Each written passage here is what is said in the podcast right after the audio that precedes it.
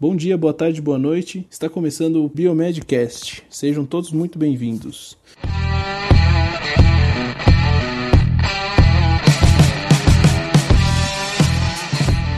Meu nome é Otávio, eu sou biomédico, residente em saúde da criança e do adolescente eu sou formado pela Faculdade Pequeno Príncipe e estou fazendo residência também pelas Faculdades Pequeno Príncipe. Eu pretendo terminar a residência em fevereiro de 2015 e eu tenho como histórico presidente do centro acadêmico da Faculdade Pequeno Príncipe de Biomedicina. Também trabalhei em, com banco de sangue durante um ano e nove meses no Hemobanco. Eu falo de Curitiba. Para quem quiser saber mais detalhes, pode me procurar aí no facebook.com/octavio AC Brito. E aí, galera, beleza? Eu sou o Bruno Câmara, biomédico, residente em hematologia e hemoterapia. Sou também criador do blog Biomedicina Padrão. Se você ainda não acessou, eu faço um convite para você acessar e ficar por dentro das novidades é www.biomedicinapadrão.com.br. E quem quiser entrar em contato comigo, tirar alguma dúvida, meu Facebook é facebook.com/barra Bruno Cambra com dois N. Quem fala é Rogério Vilas Boas, sou biomédico, também formado pela Faculdade Pequeno Príncipe. Estou fazendo residência em saúde da criança e adolescente aí, terminando em fevereiro de 2015. É, como histórico, eu já tenho metade de um mestrado em engenharia biomédica, que está em andamento ainda. Se vocês quiserem me encontrar aí, vocês podem mandar e-mail para rogériorvb.gmail.com ou no Facebook, no facebook.com.br rogério.vilasboas. É isso aí, galera. O principal objetivo desse Biomedcast é levar informação do mundo da biomedicina, da ciência e da saúde para todo mundo, né? A gente pretende trazer informação com uma linguagem mais popular, só que sempre muito bem embasada, né? A gente vai estudar bastante os temas antes de levar a informação para vocês. Então, esse Biomedcast, o tema principal é falar sobre a residência, porque muitos que fazem biomedicina não sabem o que é a residência. Então, como nós três somos biomédicos e somos residentes, a gente decidiu colocar esse tema do Biomedcast.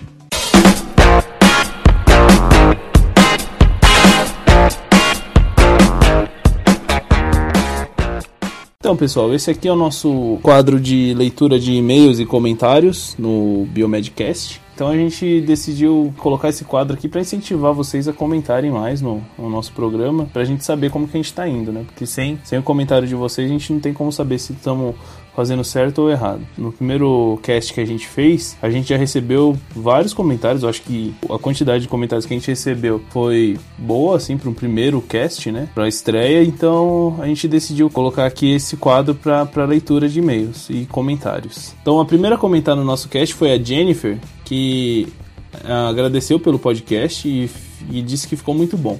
Ela disse que também a gente esclareceu algumas dúvidas dela e, e deu mais vontade de estudar para o Enem.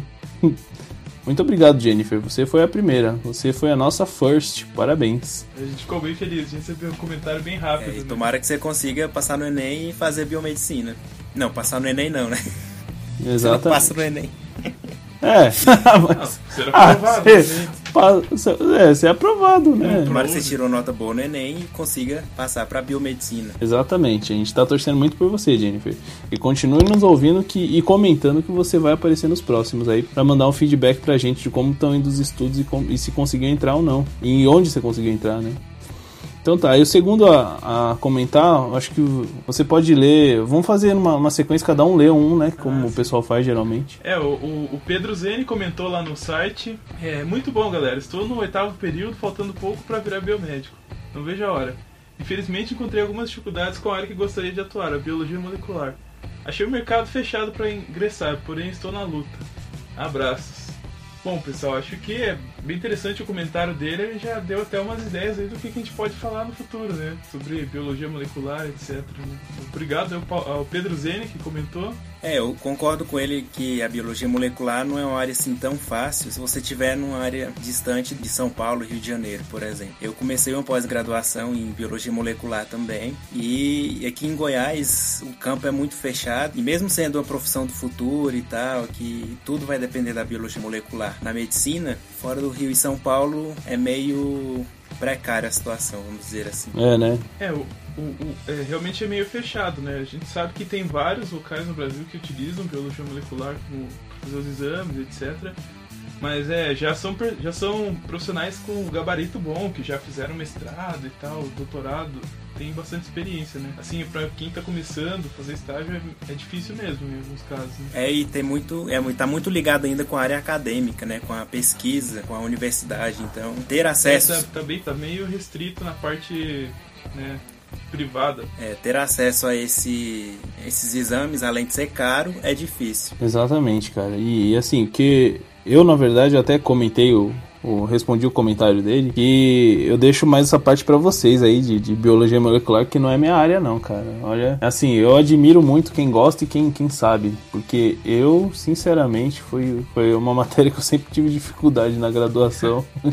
eu não curto muito não, cara, mas eu torço muito pela biomol porque eu sei da importância dessa matéria, inclusive para a atuação do biomédico, né, que é um diferencial pro, pro biomédico que que manja de biomol, ele sempre é um, um, profissional diferenciado, assim, dos, dos demais, pelo que a gente vê aí, né? O Alessandro Leite, ele, ele é, um, é, o, é o host do, do podcast Os Comentadores, e, na minha opinião, foi o comentário, assim, mais importante, porque chegou logo em seguida, assim, que a gente publicou o cast, a gente ficou super feliz, né, com, com o comentário dele, porque ele, meu, o cara só elogiou a gente, então não tem nem como descrever, né, cara, a satisfação, porque quando a gente fez o, o Biomedcast, a gente pensava em atingir o, o, público da biomedicina em geral, assim, né, na maioria. Mas aí eu coloquei lá para eles, para eles ajudarem a gente a divulgar e tal, para ver o que, que eles tinham achado. Meu, o cara deu maior força pra gente, tanto ele quanto o Budima, né? Eles deram uma super força pra gente continuar com o cast e até colocaram a gente lá nos comentadores número 30. Acho que a gente recomenda aos nossos ouvintes que não conhecem os comentadores para que ouçam esse podcast. É um podcast assim, que ajuda a gente a, a entender um pouco mais sobre podcast, né? Indiretamente, porque eles acabam indicando várias coisas e também que ele cita a nossa importância lá. Ele até brincou que não sabe do que, que a gente falou sobre centrífuga e falou que a gente é meio louco de colocar sangue em centrífuga.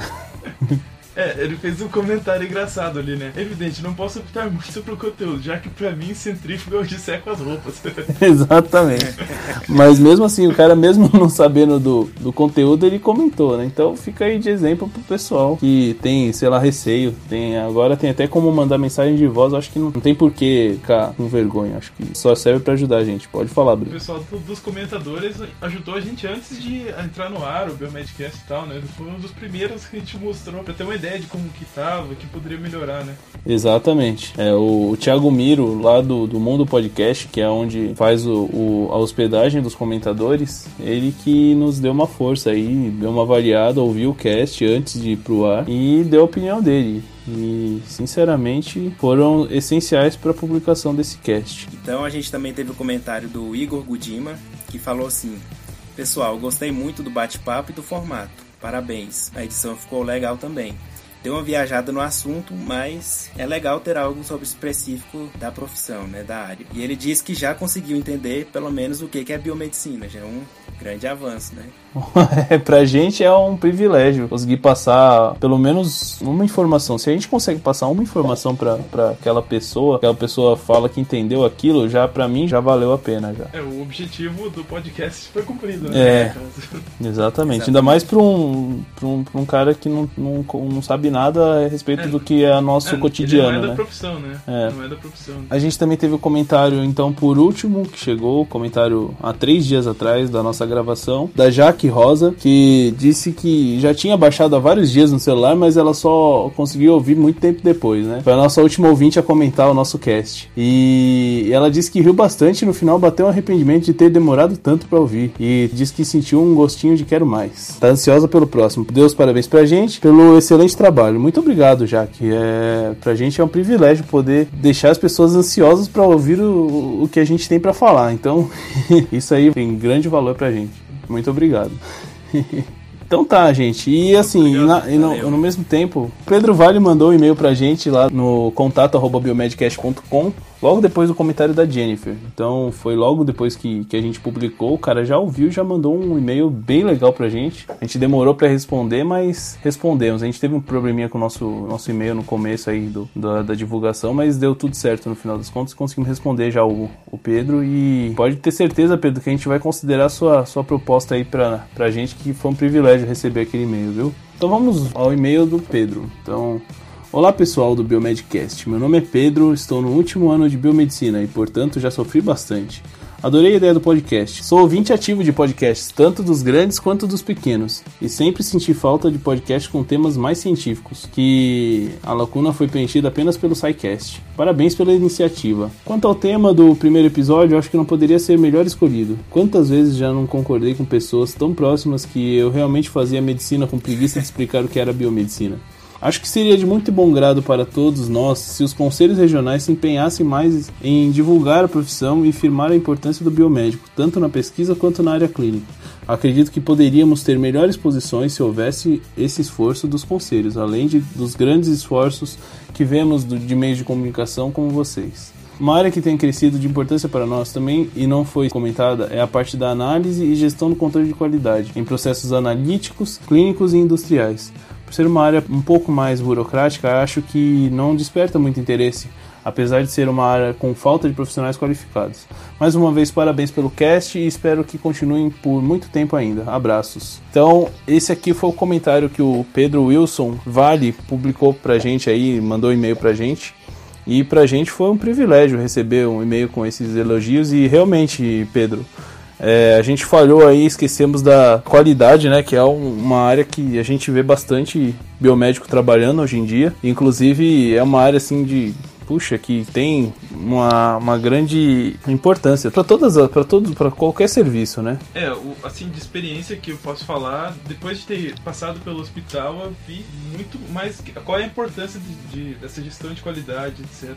Então, na parte na faculdade a gente não, não acaba não dando tanta importância para isso. Exatamente. Quando você vê na prática a diferença que faz um serviço funcionar bem, realmente isso faz parte dos processos. Exatamente. E eu acho que essa parte de faltar profissionais qualificados nessa área é porque quem trabalha com gestão do controle de qualidade geralmente é aquele, aquela pessoa taxada de chata, porque ela tem que ficar o tempo todinho cobrando do, dos profissionais, né, o que tá certo, o que, que tá errado, o que, que tem que melhorar. E, e ninguém, ninguém quer ser taxado de chato. Então, quem escolhe essa área é porque tem que ter coragem. Essa questão. É, exatamente. E, não, mas tem, mas tem formas de fazer isso sem ser chato. Se você for avaliar mesmo, assim, a parte de sensibilizar o pessoal que realmente é necessário seguir esses processos e é, modernizar, né? Tu, você pode sinalizar alguma coisa de uma forma diferente que vai facilitar o. Não é só cobrar e encher o saco é, pessoas. É, claro, você tem que sempre, acho que, orientar e fazer o cara participar daquilo que você tá e inovar. Mas eu acho que, é. que não adianta, porque eu, eu fui, fiz uma visita técnica num laboratório e, de uma rede famosa, e lá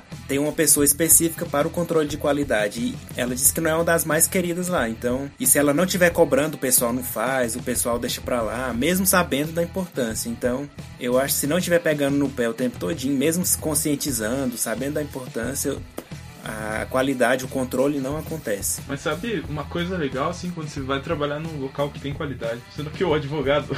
não, mas é, é, todo mundo gosta de trabalhar num lugar que tudo funciona bem, que é tudo certinho, que você não não se não tem muitas preocupações porque os processos andam de uma maneira adequada, né? Se deixar o Deus dará, de repente lá você nem sabe mais que você está assinando no final das contas. Exatamente. Então, eu também concordo com o Pedro que a biomedicina tem que ser mais divulgada, mas a gente não pode colocar a culpa em um um, um órgão só ou numa pessoa só.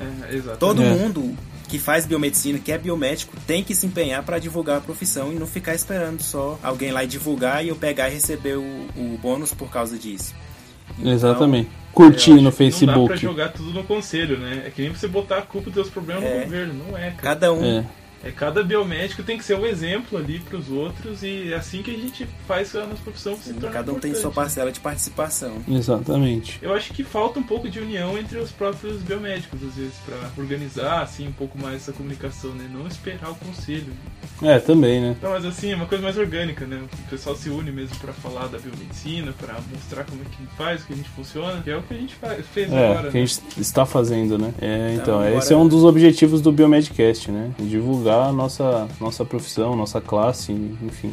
É, e não só divulgar, ajudar vocês também, dar informação para vocês e vocês espalharem a informação sobre a biomedicina também, né? É, exatamente. Aí para passar pro pessoal, acho que é legal também comentar um pouquinho do alcance que a gente teve. A gente no primeiro episódio até o dia da nossa gravação, a gente teve quase 800 downloads. E isso, eu não, para ser bem sincero, eu não sei como que é para um podcast que tá iniciando, mas eu vejo isso como um número muito bom, muito grande, assim. eu acho que a gente pode ser ouvido e tem bastante participação do pessoal. A gente recebeu o apoio da Associação Brasileira de Biomedicina, da BBM, que ajudou na divulgação aí semana passada. A gente ganhou um monte de like lá no, na página do Facebook. Espero que esse pessoal que, que deu like ouça o que a gente tem para falar, né? E é, um bônus, assim, né, pra gente. Saber que, que, que a gente tá fazendo tá, tá tendo alguma repercussão, né? Então, a gente também teve o e-mail do Ayrton, que disse assim...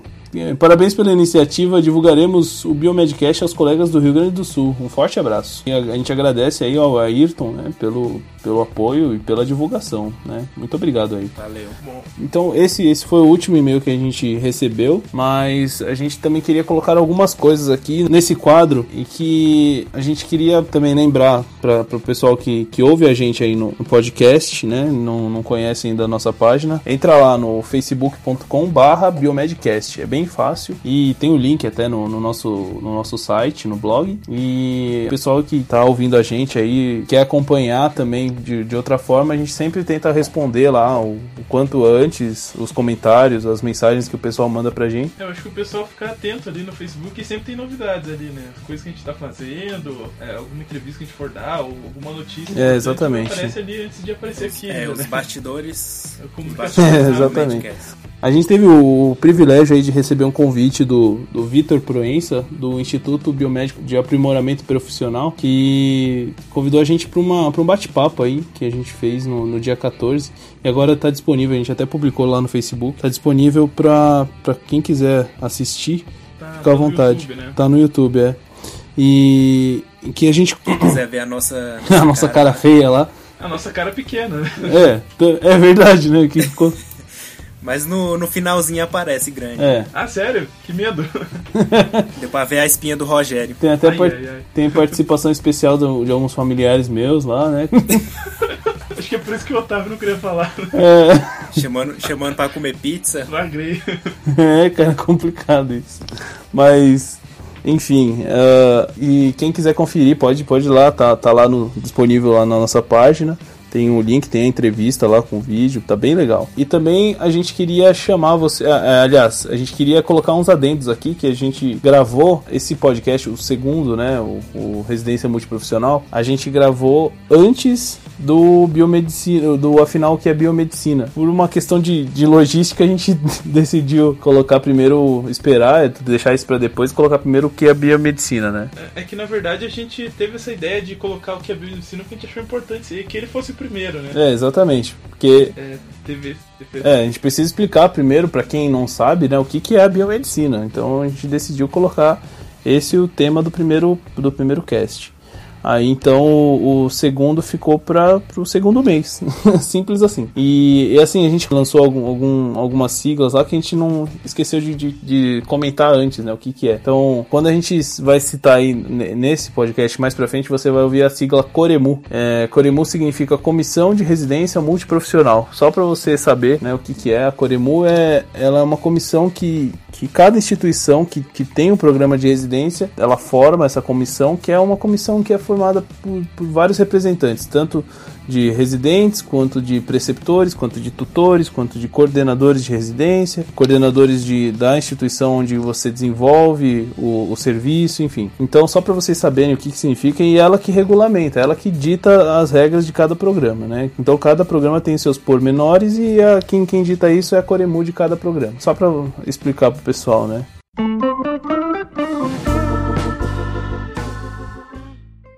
Bom, pessoal, es- lembrando aqui só uma coisa que eu acho que eu nem falei pros meninos ainda que eu ia colocar aqui, mas eu queria desejar a todos aí um feliz Podcast Day, que é o dia 30 de setembro em que a gente está gravando essa, essa leitura de e-mails e comentários. É, o, é um dia nacional de, do podcast lá nos Estados Unidos. E a gente está tentando aí também estabelecer né, na, na nossa podosfera brasileira uma data aí pra, pra gente comemorar o dia do podcast, né? Pra poder ter um, uma data pra gente poder comemorar. Então fiquem agora com o nosso cast sobre residência multiprofissional.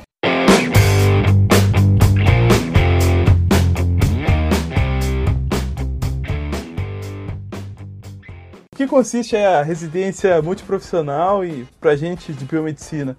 Então, é, eu apresentei uma palestra aí nos, nos, últimos dias sobre isso, então acho que vai dar para falar legal, a gente vai conseguir discutir legal isso aí. Então, é importante a gente saber que a residência, ela não é residência biomédica, é residência multiprofissional, primeiramente em biomedicina, né? Ela pode ser residência multiprofissional ou profissional em área da saúde. Então isso é, difere em algumas coisinhas, mas no final acaba sendo a residência é, para quem se forma em biomedicina. Então residência ela é uma especialização lato senso, ou seja, que é relativo ao curso de especialização, duração de dois anos, com uma carga horária de 60 horas semanais. Né? Em geral é isso. Então é, acredito que alguém mais possa fazer algum complemento aí. Que pela Coremu, então, ele define então, residência multiprofissional e área profissional de saúde. Não são todos os profissionais de saúde, exceto a residência médica ali, que já tem a residência deles há mais tempo. No caso aqui, quando a gente está na residência, somos considerados todos ali profissionais em serviço, né? Então esse é o diferencial de qualquer outra pós-graduação que você está só aprendendo mesmo. Sim, e, e, por isso que quando a gente vai fazer a nossa, nossa matrícula, a gente tem que estar com o registro do nosso conselho. É, é importante, verdade. pela, pela Coremu, o, a nossa pós-graduação, no caso da residência, é, está estruturada em 60 horas semanais, e como o senhor foi dito, sendo que 80% tem que ser em atividades práticas, né? No campo mesmo, fazendo exames, é, outras atividades ali e 20% de atividades teóricas e teórico-práticas, ou seja, em aulas ali, seminários, estudo piloto, essas coisas, né? E é importante também a gente lembrar que a, a residência é orientada pelos princípios do SUS, a residência que é financiada pelo Ministério da Saúde, e a partir das necessidades da, e realidades locais e regionais. Ou seja, o curso, o, a instituição que tem a iniciativa de abrir um programa de residência, ele tem que contar lá com as necessidades regionais para poder ser aprovado, né? Porque, por exemplo, se você vai lá quer abrir um, um, programa de residência em Manaus, né? Você tem que atender as necessidades, sei lá, de doenças infecto-contagiosas, por exemplo. É um exemplo. Então, o que é diferente, por exemplo, é, no caso da nossa, pelo Pequeno Príncipe, a necessidade de realidade local é como o Pequeno Príncipe é um, é um hospital de referência para atendimento pediátrico. Foi muito mais fácil conseguir uma residência em saúde da criança e do adolescente, pela referência que a gente tem ali, pela necessidade, né? Então, uma coisa interessante das residências é a forma como ela está estruturada, né? Não é aquele modelo tradicional, clássico, assim, que você tem tais, tais disciplinas, você tem que cursar tal é, ela se, se molda, né, se modifica a partir da necessidade. Então ela é muito mais uma forma assim de problematização do que aquela coisa é, do modelo tradicional, né? Então você pode ter ali, cada turma vai ter a sua própria é, experiência com a residência, né? Vai aprender o que é necessário ali e vai partir de, de um contexto em que você é, entra na residência você acaba aprendendo por estar na, na situação em que é necessário, né? Então não parte de cima ali um programa. O objetivo então da residência é justamente formar profissionais que possam atuar nessas áreas que são mais carentes do SUS, porque há uma falta desses profissionais. Então, o Ministério da Saúde e da Educação criou esse programa de residência justamente para formar esses novos profissionais. Legal. Uma coisa também que eu acho importante a gente lembrar é de onde que veio né, a, a residência. É, é importante a gente lembrar então que a residência é, multiprofissional ela surgiu da necessidade de, de profissionais aprenderem algo específico e poderem também auxiliar o serviço, né? ajudar o, o local lá com a atuação dele. Mas isso já existe já desde antes, já com a residência médica.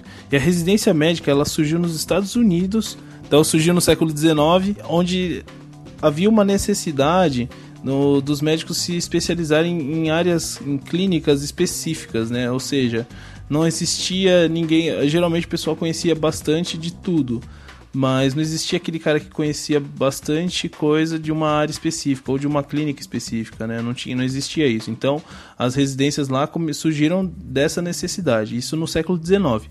No século XX ela veio para o Brasil. Em 1940, a residência médica veio para o Brasil né, com, com esse mesmo intuito né, de, de especializar os, os profissionais que eram formados, e depois, só em 1964, 24 anos depois, que ela foi ser considerada uma pós-graduação da área médica, né?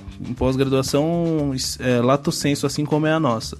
Aí, em 1977, que foi criada uma comissão nacional para para organizar todos os programas de residência. Depois, em 1998, Uh, o, o, José Serra ele, ele estabeleceu quais eram as. É porque ele era presidente da Comissão Nacional de Saúde e era ministro da Saúde da época.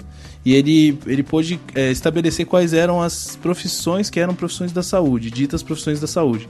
Então são 14 ao todo, né? A medicina, a biomedicina, biologia, educação física, enfermagem, farmácia, fisioterapia, fonoaudiologia, medicina veterinária, nutrição, odontologia, psicologia, serviço social e terapia ocupacional. Então, em 98 ele estabeleceu isso, né? E aí depois dele estabelecer isso, então tinha existia a residência médica e existiam as outras profissões que não tinham uma residência para ser feito. Então o pessoal geralmente fazia curso de especialização né, como é, lato senso, mas não existia uma residência, um programa de residência específico. É em 2005 que foi criado, instituída a Comissão Nacional de Residência Multiprofissional em Área da Saúde. Aí só em 2009 que foi é, implementado, então foi criado e, e definida a residência multiprofissional. Então só a partir de 2009 que puderam existir os programas, né? É, uma, uma curiosidade bem engraçada é o porquê desse nome residência, né? O Otávio falou lá do, dos médicos nos Estados Unidos. nessa época eles tinham quartos no, no, hospital, eles dormiam no hospital, então acabava que o hospital se tornava a residência deles, daí o nome residência. E eu descobri que o que que significava mesmo quando eu entrei na minha, porque você passa tanto tempo dentro do hospital que você acha ele mais sua casa do que quando você está em casa mesmo.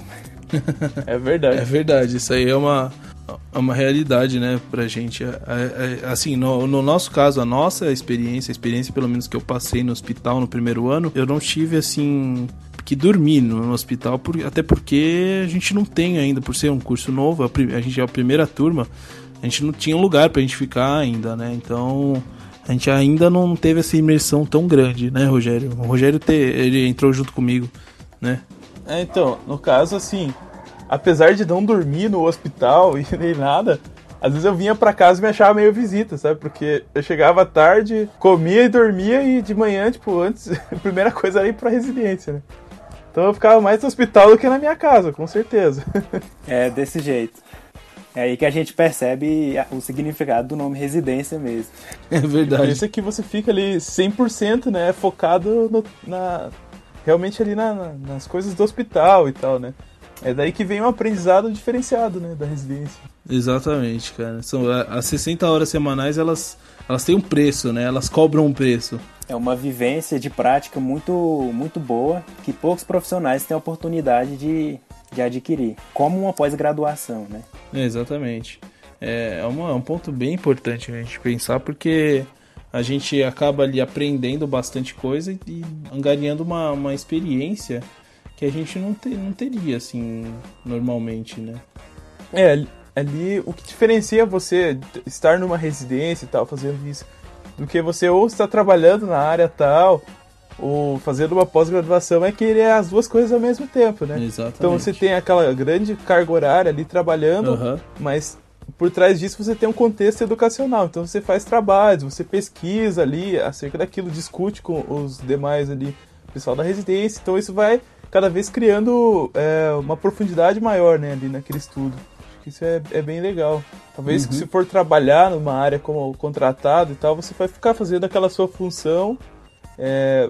E vai até esquecer um pouco da parte de estudo, né? Vai parar, vamos dizer assim, no tempo. Não vai se interessar pelo estudo e tal. E, e enquanto na residência a gente acaba vendo tudo, né? Também. Não, não fica em uma função só, né? A gente acaba pela própria característica do programa, é pegar um pouco de cada coisa e se aprofundar, né? Fica em uma coisa só, né? Como seria no caso de um trabalho, que você só vai lá trabalhar, né? É, já falando, falando nessa parte da, de comparação com outras pós-graduações, a carga horária é bem diferente também. Uma pós-graduação, o mínimo exigido são 360 horas. Na residência, a gente tem 5.760 horas. Então, é uma diferença gritante, né? Se você for pôr na ponta do lápis, é maior do que muito curso de biomedicina em si só, né? A carga horária é muito grande. Sim, geralmente tem 4 mil horas. É, e a diferença é que você faz esse curso de, de graduação em biomedicina em 4 anos. A gente tem que fazer em 2.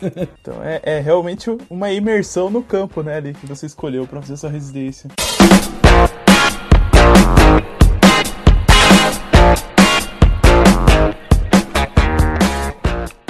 A bolsa é importante a gente também falar porque é algo que atrai a curiosidade de muita gente, né? Então, o Bruno, qual que é o valor bruto que a gente recebe mensalmente? Então, atualmente o valor estipulado está em R$ 2.976,26. Isso. E, Rogério, a gente tem. Esse valor não chega na nossa conta, né? O que, que é descontado? Bom, aqui o desconto vem uma parte da Previdência Social, né? Que é 11% acaba saindo ali em torno de 327 reais, né? Pra, no final das contas, que sai pra gente é 2.600, alguma coisa, né? 2.648, né? Exatamente, que é o que cai na nossa conta, né? Se a gente cumpre com todos os nossos deveres assíduos e chegando no horário, todo dia, o mês inteiro, a gente tem a receber isso aí, né? R$ 2.648,88. É, é legal dizer que a, faculdade pode não liberar esse pagamento se você não for trabalhar, né? Não comprovar ali suas horas e tal. Exatamente. Se, se você não cumprir a hora corretamente, eles podem descontar esse valor aí. E essa remuneração é geralmente ela é estipulada para todos os programas de residência. Eu estou em Goiânia, eu recebo o mesmo valor de quem está, por exemplo, em Curitiba. Então, Exatamente. Então é uma coisa meio estipulada. Eu não sei se, se pode haver alteração desse valor. Então, pode haver, pode haver alteração, mas é, é importante a gente falar isso também, né? Existem dois tipos de programa de residência os programas que seguem os princípios do SUS, que são financiados pelo Ministério da Saúde, e existem os programas que não seguem o, o, os princípios do SUS, que são financiados pelas próprias instituições que desenvolvem, que oferecem os programas, né? Que é o caso do Albert Einstein e do Sírio-Libanês, que são dois hospitais de, de, referência nacional, assim, que a gente conhece, e que oferecem programas de residência multiprofissional. Nesses dois locais, a gente sabe que existem é, residência multiprofissional e que é, o valor da bolsa é exatamente esse, pelo que eu vi no, no site do Sírio Libanês, só que lá não está discriminado se, se existe o desconto da Previdência Social ou não. Então eu sei que lá tem o valor da bolsa que é 2.976. É, uma coisa interessante falar é que esse valor que a gente recebe é o mesmo valor de uma residência em medicina. Às vezes você pode achar que está recebendo menos que um médico residente, mas não, esse valor é igual para todos. Pelo menos aí na residência tá, tá isonômico, né? É, a gente sabe que assim, né, pela nossa parte prática, a gente conversa com diversos profissionais de, de, de outras áreas. E eu, conversando com alguns médicos residentes que recebiam bolsa por outro local que não o Ministério da Saúde, eles recebiam um valor diferente. É, alguns diziam que recebiam um valor maior do que a gente recebe e outros um valor menor. É, também eu vi isso aí. Então não é algo padronizado quando, quando não é financiado pelo Ministério da Saúde. Né? Mas aí fica de acordo com a instituição que paga, né? Que, é, que a gente sabe assim, às vezes o programa é interessante para aquela instituição. Se ela tem é, condições de bancar aquele programa, ela banca e paga aquilo e o profissional trabalha e aprende e sai formado depois. Formado não, ele sai com um certificado de conclusão de curso, né? Não é um diploma que a gente recebe. É o caso ali do Ciro Libanês, né? A residência deles de biomedicina é focada para a parte de imaginologia e pelo que, até pelo que eu vi, não é financiado pelo SUS, né? Eles... Não, não é. A própria instituição é que banca essa residência. Exatamente. É importante a gente lembrar que uh, o Sírio Libanês ele oferece essa, essa residência, mas a residência, por não ser em área prioritária do SUS, a gente tem que lembrar isso que é em saúde da criança e do adolescente, saúde da família, saúde do idoso. Essas são áreas prioritárias, né? É, em Goiás, pra você ter uma ideia, tem hematologia e hemoterapia, urgência e emergência e terapia intensiva. São esses três. E tem infectologia também. Só que para biomedicina só não tem a terapia intensiva. É importante a gente saber bem disso, porque é importante a gente saber de onde que vem o nosso salário, né? Porque às vezes eu, inclusive, no começo da residência, eu pensei que todas as residências fossem financiadas pelo Ministério da Saúde, né? Tanto é que o nosso olerite, o nosso contra-cheque, quando a gente vai pegar o extrato lá, a gente pega pelo site e sai o Ministério da Saúde como pagador, né? Até para fins de, de declaração de imposto de renda. É, só que lembrando que a gente não tem nenhum vínculo empregatício com a instituição. É, isso é interessante falar, né? Exatamente. Isso é importante. Porque a nossa carteira não é assinada, né? E um dos, um dos documentos que eles exigem exigem para matrícula é a carteira de trabalho, justamente para ver se, se, você não tem vínculo com outra instituição. Se você tiver, você tem que pedir a conta do trabalho, né? Você não pode tá, estar empregado. E a gente também não tem vale refeição, não tem vale transporte, nem vale alimentação. A gente pode tem os benefícios que o hospital oferece, mas não como um, um empregado em uma empresa normal. É, é isso que é importante falar, né? Tá lá 2.648, né? Às vezes é, o cara vai achar que é muito, mas então tem um monte de benefícios ali que os outros, que se você tiver com vínculo empregatício, você teria, né? Vale transporte ali, alimentação e outras coisas. É verdade. É, eu, eu assim, quando antes de eu começar a residência, eu pensei que justamente pelo nome residência, a gente teria teria um lugar para dormir no hospital. É, tinha essa essa ideia. E a gente teria pelo menos uma bolsa de um auxílio moradia, algo do tipo.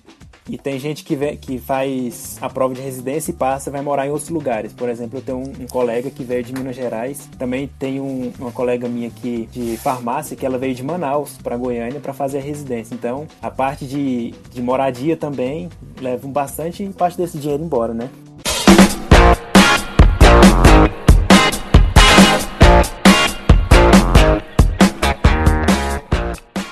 Vamos falar sobre convivência. A convivência com os demais profissionais. Né? Então, isso também é um, é um ponto que a gente deve colocar porque é um aprendizado que a gente tem. Uh, acho que o Rogério ou o Bruno podem falar melhor que isso. O que, que você acha da convivência, Rogério? É, no caso ali, a gente acaba convivendo com os profissionais ali que foram escolhidos para ser nossos preceptores, né? São os principais, a gente acaba tendo mais contato com eles. E a qualidade da residência, da experiência, vai depender muito dessas pessoas, né? Então a gente tem que sempre manter um bom relacionamento com elas para poder aproveitar ao máximo o período ali, aprender tudo o que é possível, né? E também tem os outros profissionais do hospital. No nosso caso, como era a primeira turma da residência, tinha um problema a mais, até que eles nem sabiam o que, que era residência multiprofissional e tal, né? Essa é uma convivência que a gente vai aprendendo assim, a lidar, né? Os pequenos conflitos e tal. Exatamente. Esse começo sempre é complicado justamente por isso, que é, são mudanças e as pessoas não estão. Muitas vezes as pessoas não estão preparadas, prontas para mudanças, ou muitas pessoas não aceitam mudanças, né? A gente tem que. teve que lidar com isso. Inclusive, eu acho que o pessoal ainda que vai entrar ainda nas próximas turmas ainda vai ter que lidar bastante com isso, que é uma coisa que a gente enxerga bastante até com a própria biomedicina, né? Principalmente aqui em Curitiba, que é um curso bem novo. A gente teve a primeira turma formada em 2010. Então, eu vivenciei bastante isso, né? Essa inserção do biomédico no mercado de trabalho foi algo que a gente viu que é bem difícil, assim. Então, na residência não é tão diferente, né? Bruno, e aí em, Goiânia, como que é?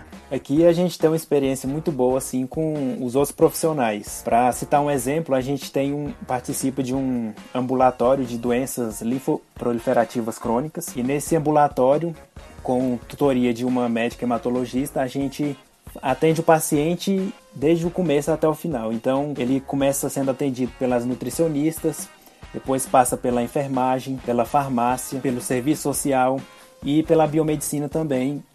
E toda essa integração acaba ajudando ele a agilizar o processo, porque se o médico fosse fazer tudo sozinho, ia demorar muito tempo. E a maioria desses pacientes vem de outros estados, então eles vem para ficar um dia, paga passagem. Quanto mais demora, pior para eles. Então a gente agiliza bastante a ajuda e também tem a parte de discussão dos casos desses pacientes. A gente senta com a médica, ela vai discutir, vai explicar o que, que o paciente tem, tratamento, a gente aprende coisas de outras profissões, de nutrição, de farmácia. Então é uma experiência muito boa essa convivência com os profissionais. Além de seminários que a gente tem que fazer grupos com as outras profissões e a gente acaba é, interagindo com as outras profissões, uma coisa que, que geralmente dá um pouco de, de polêmica, por exemplo, biomédico farmacêutico. Lá a gente tem uma amizade incrível, então é uma ótima, ótima oportunidade para você interagir com outras profissões e aprender ainda mais. Verdade, isso a gente também encara aqui, né, Rogério? É, no caso, biomedicina e farmácia foi a, a dupla principal aqui, né? A gente acabou se integrando muito também. Tanto é que as nossas tutorias ali entre as turmas a gente acabou juntando, né? Biomedicina e farmácia no primeiro ano e agora no segundo também.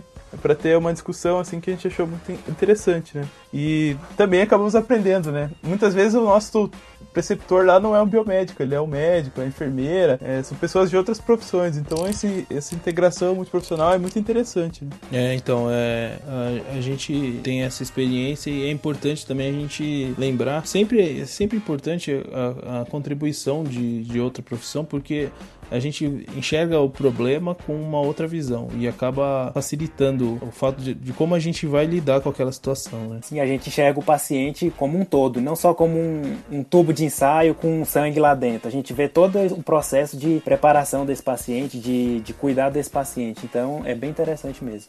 Verdade, isso é, isso é multiprofissional. Uma coisa muito interessante, por exemplo, a gente, da, é, como a saúde da criança, participava ali de reuniões no caso do, dos pacientes neonatais, né? E ali tem toda essa visão multiprofissional ali dos médicos e enfermeiros e até pra gente ter a noção do quanto custa remover ali 1 ml de sangue daquele paciente minúsculo para fazer um exame, né? Qual é o valor daquela amostra, qual é a dificuldade para obter ela, né? É muito interessante. Pô. A gente vê o lado do outro profissional e o nosso também, né? Uhum. É, isso, isso é muito rico, né? E... e além da gente aprender também, a gente acaba ensinando outros profissionais. Por exemplo, serviço social tem pouca coisa relacionada com as áreas biológicas. Mas eles acabam tendo esse interesse, a gente ajuda eles a, a entender como funcionam os exames, coisas de, da parte biológica que eles não têm muito acesso. É, a gente, a gente tem essa realidade também com o pessoal da psicologia que faz a residência junto com a gente. É, as meninas da psico, elas geralmente também não tem muita inserção nessa parte biológica e tem bastante dificuldade. Assim como a gente também não tem muita inserção na parte de humanas, que elas têm mais. Né? Então é acaba acontecendo uma, uma, troca bem, bem legal. Assim. Aprendi bastante. A gente acaba aprendendo muito com elas também. Uhum, a gente aprende bastante. Realmente.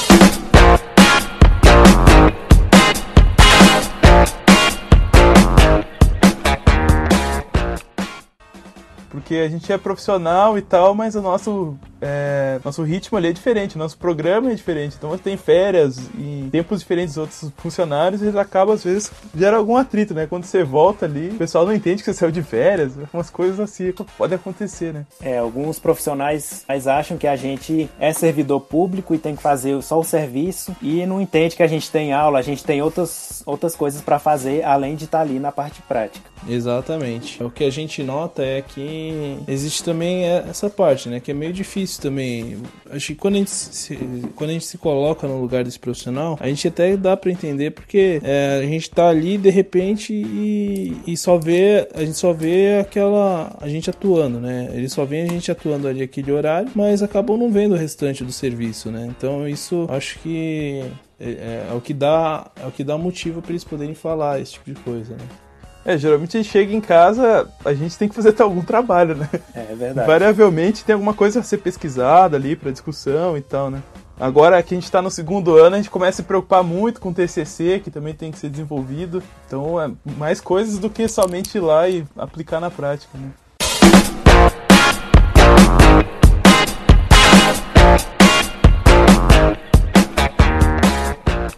Depois dessa palestra que eu dei aí no, no Congresso Nacional de Biomedicina, chegaram muitos e-mails me perguntando isso, exatamente isso.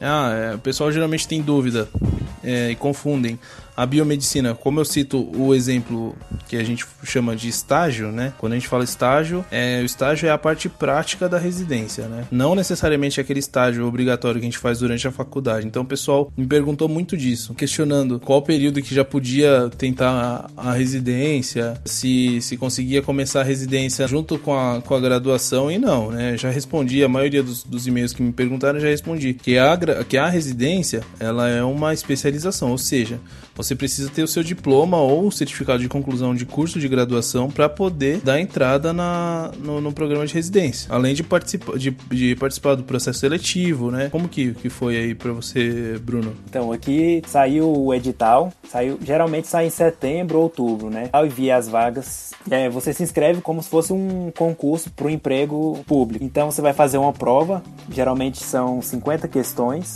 Você tem que acertar pelo menos metade dessas, dessas questões e geralmente, dependendo do número de vagas, quem tiver as notas maiores passa. Então, essa prova tem muita parte da legislação de saúde pública e também da parte específica da biomedicina, relacionado mais com a parte prática, de laboratorial. É, a nossa também, né? Foi bem parecido, né? Só que ali era um pouco diferente, que era 60%, né? Que a gente tinha que ter de nota ali, total. Só que tinha a prova de títulos também. Então, se você tinha alguma iniciação científica e tal, algum trabalho apresentado, valia pontos também para entrar na residência, né? Mas isso acho que varia conforme o edital e conforme cada instituição. Então, aí quem está interessado mesmo em, em, ingressar na residência tem que procurar as instituições que fornecem lá, ver como é que são os editais e tal, porque podem ter exigências diferentes, né? É, até uma coisa que se discutiu muito durante a nossa residência é nesse estágio de aprovar, para entrar, para não, é fazer simulações realísticas e avaliar ali a nota de cada um para realmente selecionar ali o pessoal que vai entrar na residência. Então, varia muito isso. É verdade. Aqui, aqui também tem essa parte de. É como se fosse uma segunda etapa de análise de currículo. Então, tudo aquilo que você já fez na graduação, foi monitor, publicou artigo, publicou resumo, contam pontos na hora de, decidir quem vai ser aprovado ou não. Então, se você não tiver um bom currículo, você tem que se garantir na prova teórica, que depois é feita uma média e aí você pode sair na frente mesmo com um currículo não muito bom. É, exatamente. É a segunda fase de, de avaliação, né? Então, a maioria dos programas, eu acredito que... Não posso afirmar que todos. É, e, e, assim, na verdade a prova, a prova teórica, ela deu uma boa selecionada já, porque dos 15 candidatos no nosso, no nosso ano, que no ano que a gente prestou, né, Rogério? Dos 15 candidatos, apenas quatro passaram para a segunda fase. E desses quatro, uma menina desistiu. Ela não foi para a segunda fase, não sei porque ela não compareceu. E ficamos só nós, né, Rogério? E quantos, quantos biomédicos atualmente fazem o programa de residência de vocês aí? Somos em seis, né? E na sua lá, Bruno? Aqui são 4R1 e 4R2. É interessante explicar o que é R1 e o que é R2, né? Explicar, né? É verdade. Então, R1 é o residente que está no primeiro ano da residência, ou seja, ele tem, um, ele tem uma, uma experiência menor, né? Ou seja, ele tem a possibilidade de fazer menos coisas, né? A partir do momento que você passa por um estágio em determinada área, você já é automaticamente habilitado para poder ensinar aquela, aquela parte por R1 que vai entrar no próximo ano, né? Então é, é assim que é a, a progressão da residência. Então os que estão no primeiro ano são conhecidos como R1 e os que estão no segundo ano são conhecidos como R2. E se você estiver no terceiro ano, não sei por qual cargas d'água, é R3. e assim consecutivamente. Geralmente a, a medicina tem, tem uns programas que chegam até o R4, né? É, exatamente. É, dependendo da especialização que ele vai fazer, exige-se uma prática bem maior, então exige-se um, um, período maior de residência. Então o pessoal da medicina. O de anatomia patológica são quatro anos mesmo. São quatro anos? Quatro anos. Interessante falar disso aí que também eles têm residências que você faz uma segunda residência e vai emendando né? Então, eles fazem a pediatria até o R2, depois eles fazem especialização em alguma área da pediatria até o R4 e assim consecutivamente, né? É, assim, existem algumas, algumas especialidades médicas que exigem como pré-requisito alguma outra residência, ou seja, por exemplo, a clínica médica é uma das modalidades de residência médica que são mais exigidas pelo fato de, de ser pré-requisito para outras, né? Tem algumas que não são, por exemplo, infectologia. Infectologia não, não exige nem otorrinolaringologia exige. É, eu sei que o transplante ali de medula também, né? Você faz a, a residência lá em pediatria, depois faz em hematologia, depois faz em transplante, né? Exatamente. Então, várias etapas ali. Mas assim, a nossa ainda não tem essa sub-residências aí, né? Não, mas quem sabe no futuro apareça aí. Né? Esperamos que é, sim. A gente tem que lembrar que a residência médica aqui no Brasil já, já existe desde 1940, né? Então já faz pelo menos aí 70 anos, 74 anos que, que tá nativo. Então uma questão interessante aqui da, com relação a R1, R2, até na nossa residência multiprofissional, não no caso da biomedicina, mas no caso da enfermagem até, o primeiro ano que eles fazem o R1 é igual para todas, né? Todos os enfermeiros ali que fizerem a residência 1. A partir do R2 eles já podem escolher as sub-áreas ali que eles tiveram um aproveitamento melhor e tal, né? E eles ficam mais tempo nessas áreas. Então é uma outra modalidade aí que é interessante, né? É, exatamente. Interessante.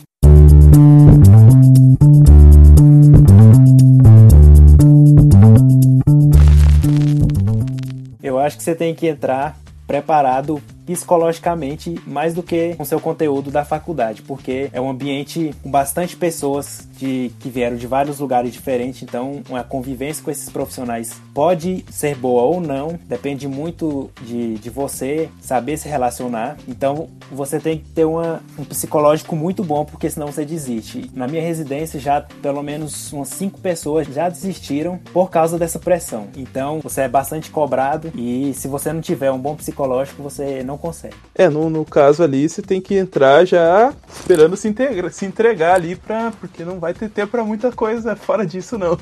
É. Né, durante o período da residência. Exatamente, isso psicológico e físico, né? Porque a gente também tem alguns exemplos aqui no, no nosso programa de pessoal que desistiu também, mas porque justamente por essa pressão. É, um, é uma cobrança muito grande, né? Então tem muita gente que não tá preparada mesmo e é, exatamente. acaba às vezes também passando em algum concurso e larga o programa pela metade, né? É, porque é uma pós-graduação, você vai pensar que vai, você vai estudar e tal, mas você tem que estar tá preparado para trabalhar muito também. É, exatamente. Não, não levar muito na brincadeira também, porque você já vai estar tá lá como um profissional. Você está com seu registro de conselho, então tudo que você fizer lá, você é responsável pelos seus atos. Então você tem que saber exatamente o que você vai fazer e atuar com responsabilidade.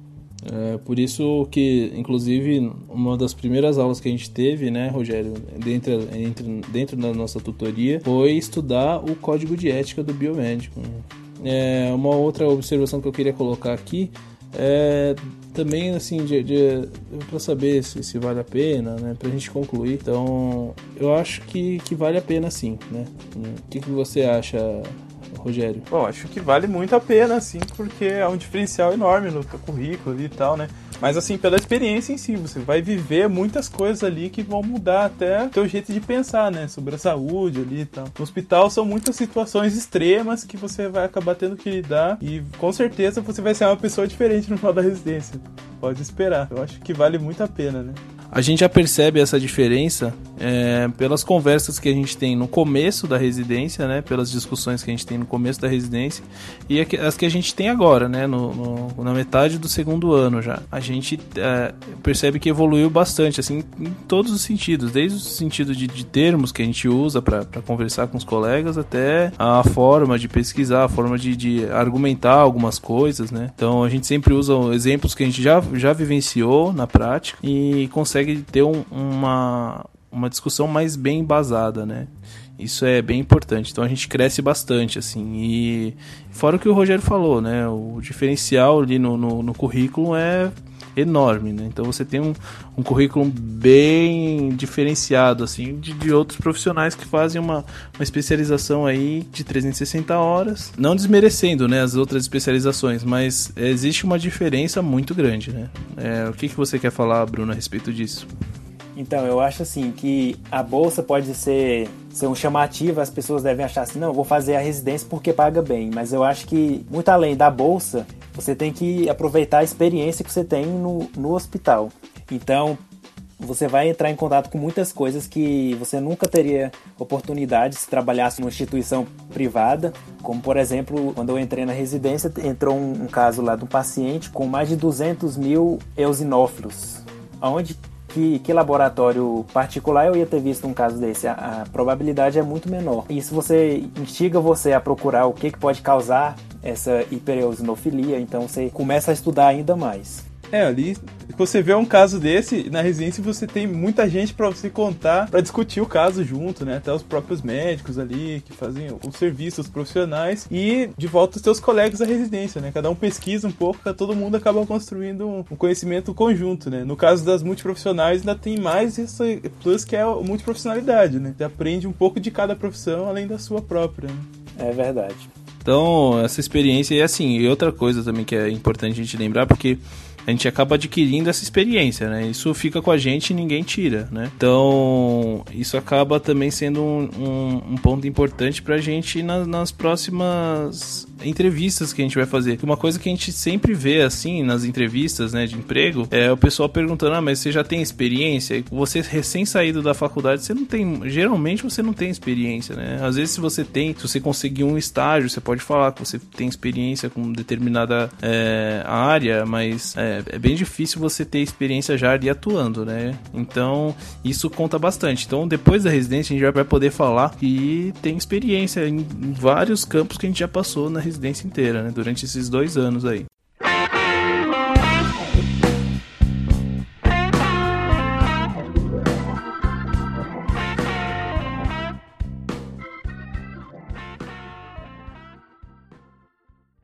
Sessão Pérolas do Biomedcast. Galera, se vocês fizerem qualquer comentário absurdo, a gente vai publicar. Tanto no Biomedicina Padrão, que o Bruno vai fornecer pra gente, quanto no Não, o Bruno tem Biomedcast. um- O Bruno tem um estoque lá, né? É. Acho que dá pra uns dois anos aí. Exatamente. A gente, qualquer comentário que a gente receber a respeito do Biomedcast ou sobre o assunto do nosso, do nosso tema atual, É, ou- ou a gente vai colocar no quadro no, no final do programa que é o Pérolas Biomedcast.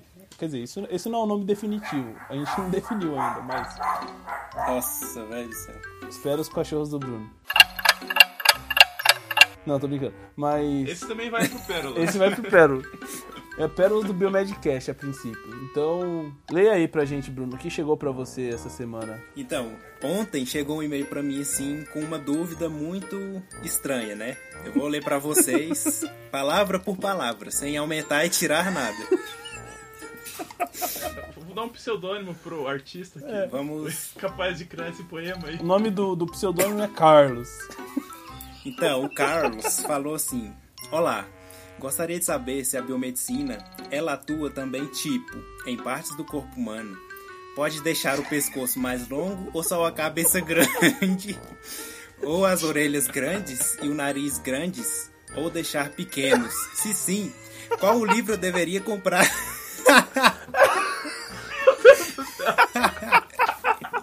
Se você não entendeu, Carlos, Carlos, nem nós Carlos, entendemos. Você me fez rir muito, Carlos. velho. Carlos, a gente vai te ajudar, cara. que livro quem vai comprar, gente? Cara, eu acho que ele devia comprar o livro Kama Sutra. Meu Deus. um livro de anatomia, sei lá. Talvez, né? Sei É, lá. compra o Sobota que o, que o Otávio É. no último biomédico. Que a Guanabara Kuga tá brava com ele. Tá, tá mesmo. Ai, Carlão, você me fez rir, velho. Você me fez rir. Assim, a gente tem também tem, tem pensado que isso pode ser uma zoeira. E, na verdade, tem quase certeza que é uma zoeira, porque não é possível que o Carlos tenha escrito isso de verdade. Mas, Não se, de qualquer forma, ele entrou pro Pérolas. não se preocupem se vocês não entenderam, porque a gente também não entendeu. Exatamente. Então tá, galera. Esse. Acabou. Agora, tem mais? Tem Não, mais? esse, esse, esse não tem, esse não tem tchau, cara. Ele só termina. Geralmente o Pérolas, o pessoal que deixa no final assim não, não, não dá tchau, tá ligado? Ah, é verdade. Depois, depois a gente dá tchau. É. assim. Faz um pã, aí termina. Então tá.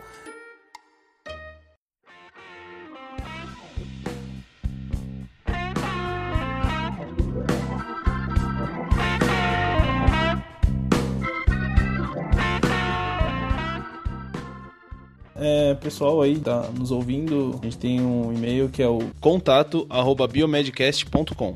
Entra lá e manda sua dúvida ou sua sugestão, seu elogio, o que você acha que pode melhorar, o que você quer ouvir aí nos próximos episódios. E esperamos que tenham gostado, né?